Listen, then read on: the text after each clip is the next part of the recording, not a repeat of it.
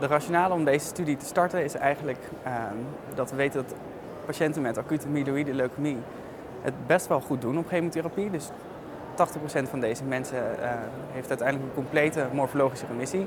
Dat betekent dus dat we onder de microscoop eigenlijk geen leukemie meer aantreffen. Maar meer dan de helft van deze patiënten ontwikkelt uiteindelijk weer opnieuw een recidief. En de vraag is eigenlijk, waar komt dat recidief nou vandaan? Um, en namens de HOVON-SAKK Cooperative Trial Group hebben wij een studie mogen uitvoeren om een nieuwe techniek te gebruiken, namelijk next-generation sequencing, om eventuele restmutaties aan te tonen die dus nog aanwezig zijn zonder dat we uh, nog leukemie zien onder de microscoop.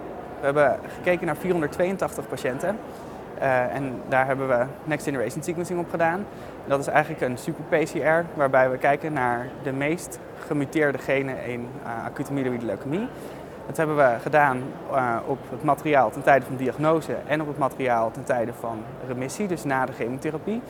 En we hebben gekeken dus welke mutaties er overblijven. De belangrijkste resultaten zijn dat we um, in meer dan negentig procent van deze A M L-patiënten in ieder geval een mutatie bij diagnose hebben gevonden. En dat betekent dus dat we deze mutatie ook kunnen gebruiken om als een residuale ziektemarker.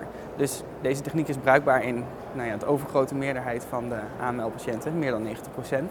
En de belangrijkste resultaten zijn eigenlijk dat er dus klonen zijn die niet leiden tot opnieuw leukemie en klonen zijn die wel leiden tot leukemie. En omdat we dus nu zo'n uitgebreide set van genen hebben getest uh, en combinaties daarvan, kunnen we eigenlijk precies zeggen dus welke klonen uiteindelijk leiden tot het opnieuw ontwikkelen van leukemie en welke dat niet doen.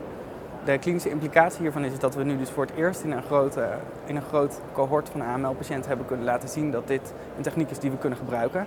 Daarnaast hebben we gebruik gemaakt van een training en een validatieset waarbij we dus eigenlijk ook al kunnen spreken van een gevalideerde techniek. Um, het staat in die zin nog wel in de kinderschoenen, uh, dus we zullen nog wel wat additionele analyses moeten doen. Bijvoorbeeld kijken in een extern cohort of we nog steeds zo goed uh, het recidief leukemie kunnen voorspellen. Um, maar ik denk zeker dat next-generation sequencing M R D de, de toekomst gaat zijn.